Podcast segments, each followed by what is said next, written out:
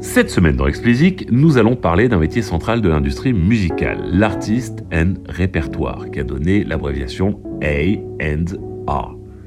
Nous nous demanderons comment il a évolué dans le temps et ce qu'est son rôle de nos jours.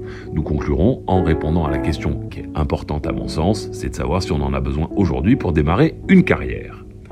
Artiste et répertoire, voici une paire de mots qui peut sembler abstraite si vous ne connaissez pas bien les rouages de l'industrie musicale. L'ANR, c'est la personne ou service, souvent les deux, dans un label qui est en charge de détecter, signer et développer les talents. En France, on parle de direction artistique, même si, en y réfléchissant deux secondes, on peut regretter, pardon, que cette traduction soit quelque peu réductrice pour décrire le rôle de l'ANR auprès des artistes. Pourquoi réductrice? Parce que dans ANR, il y a d'une part la notion de dénicheur de talent et d'autre part la notion de direction artistique. La traduction française pourrait laisser penser que le job ne consiste qu'à donner des conseils pour aiguiller sur la direction artistique que les, artistes pardon, doivent prendre, donc les mettre en relation avec des producteurs, des musiciens, etc. etc. Alors, toute cette partie du job-là existe, hein, ça en fait partie intégrante, donc c'est pas faux d'avoir cette vision-là, mais c'est une vision incomplète parce qu'il y a toute la partie de scouting, de, dénicheur de talent, qui, bah, pour moi, ne transparaît pas bien dans l'idée du directeur artistique. Alors historiquement, l'A&R, c'est la personne qui, en fait, pour un artiste, peut tout changer dans votre vie.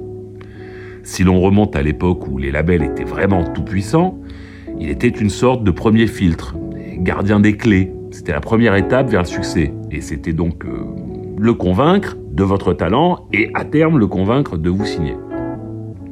Ensuite, il fallait bien entendu pour vous tomber sur quelqu'un de compétent, avec une vision, capable de vous conseiller sur votre image, de vous connecter avec les bons talents et donc d'atteindre votre plein potentiel.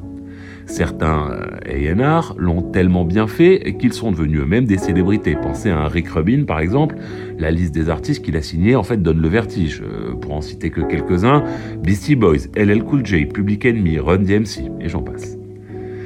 Mais notre propos n'est pas de faire ici un classement euh, des euh, au palmarès le plus impressionnant. ça ferait un épisode amusant, c'est pas le propos. Notre propos ici, c'est de comprendre ce qui a changé depuis 20 ans dans ce métier et de se demander si, oui ou non, un jeune artiste qui cherche à être repéré a besoin d'un A&R de nos jours.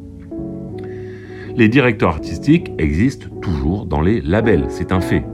Et ils sont donc en mesure, et c'est leur job, de détecter des talents, d'écouter des démos, d'aller à des concerts, etc.. Et donc, comme ça, d'un premier regard, on peut dire, euh, rien de bien différent que ce que pouvait faire à l'époque Rick Rubin et son équipe. Alors c'est vrai, mais à quelques petits détails près. Parce qu'aujourd'hui, en fait, il est infiniment plus aisé pour un DA de voir quel artiste a déjà de l'attraction et lequel n'en a pas. Les réseaux sociaux, le do-it-yourself, le artist direct, ben, font que beaucoup d'artistes n'attendent plus qu'on les détecte pour faire exister leur projet, pour proposer leur musique au public et rassembler un début de communauté sur les réseaux sociaux, quelquefois même une communauté abondante sur les réseaux sociaux. Ainsi, l'ANR a désormais plus pour mission de savoir quels sont les artistes qui ont le plus de traction et ensuite d'évaluer ceux qui pourront générer le plus de bénéfices pour un label. La rentabilité du label a toujours été l'objectif de ce dernier. Quand il signe un artiste, faut pas se leurrer. Hein. C'est pas euh, une évolution vers une quête de la rentabilité, ça a toujours été le cas.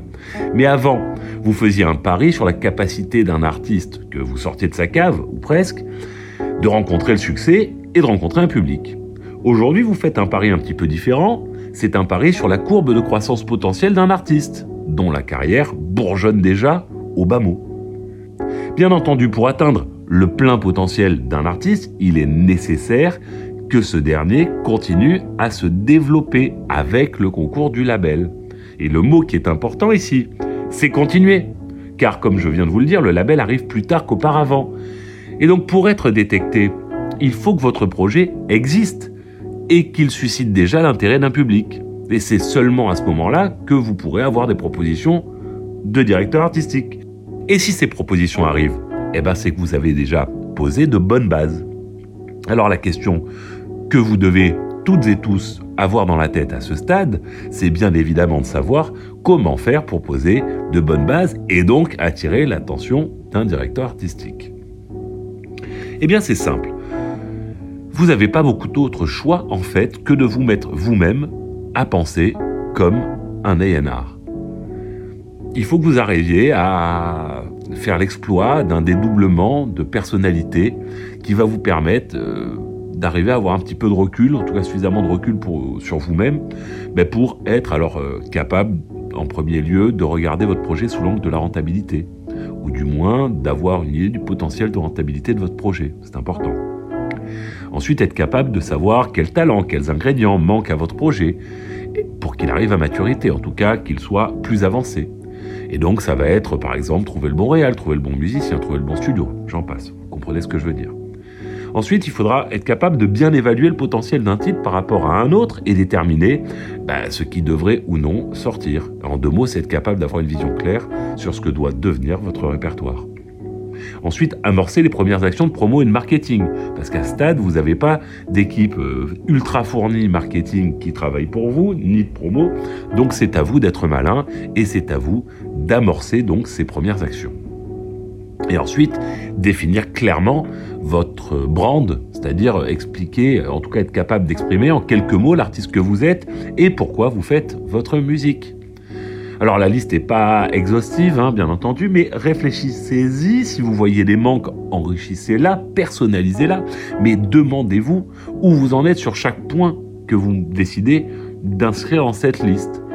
Et vous avez intérêt à vous préoccuper de tout, parce que si vous laissez un des sujets que je viens d'évoquer de côté, bah, vous avez un problème, et vous risquez de rester vraiment bloqué au point mort, même si vous avez un talent fou. Donc mon conseil est le suivant pour être détecté et signé, soyez l'A&R que vous aimeriez rencontrer. Je sais, c'est un peu le serpent qui se mord la queue, mais malheureusement, c'est euh, le seul moyen d'arriver à transformer tout ça en cercle vertueux. Pour terminer, je voudrais insister sur le fait que vous pouvez, dans l'industrie musicale d'aujourd'hui, avoir une carrière et rassembler une communauté de fans sans l'intermédiation d'un label. Libre à vous de refuser les propositions une fois que les bases sont posées. Libre à vous de décréter que vous ne voulez pas qu'un label vienne se mêler de votre projet et que vous êtes mieux seul pour prendre vos propres décisions et suivre votre propre chemin. Alors ce chemin, il sera difficile, il sera plus long, il sera plus tortueux, etc., etc. Et malheureusement, la majorité des artistes qui décident de l'emprunter s'y perdent. Mais c'est possible.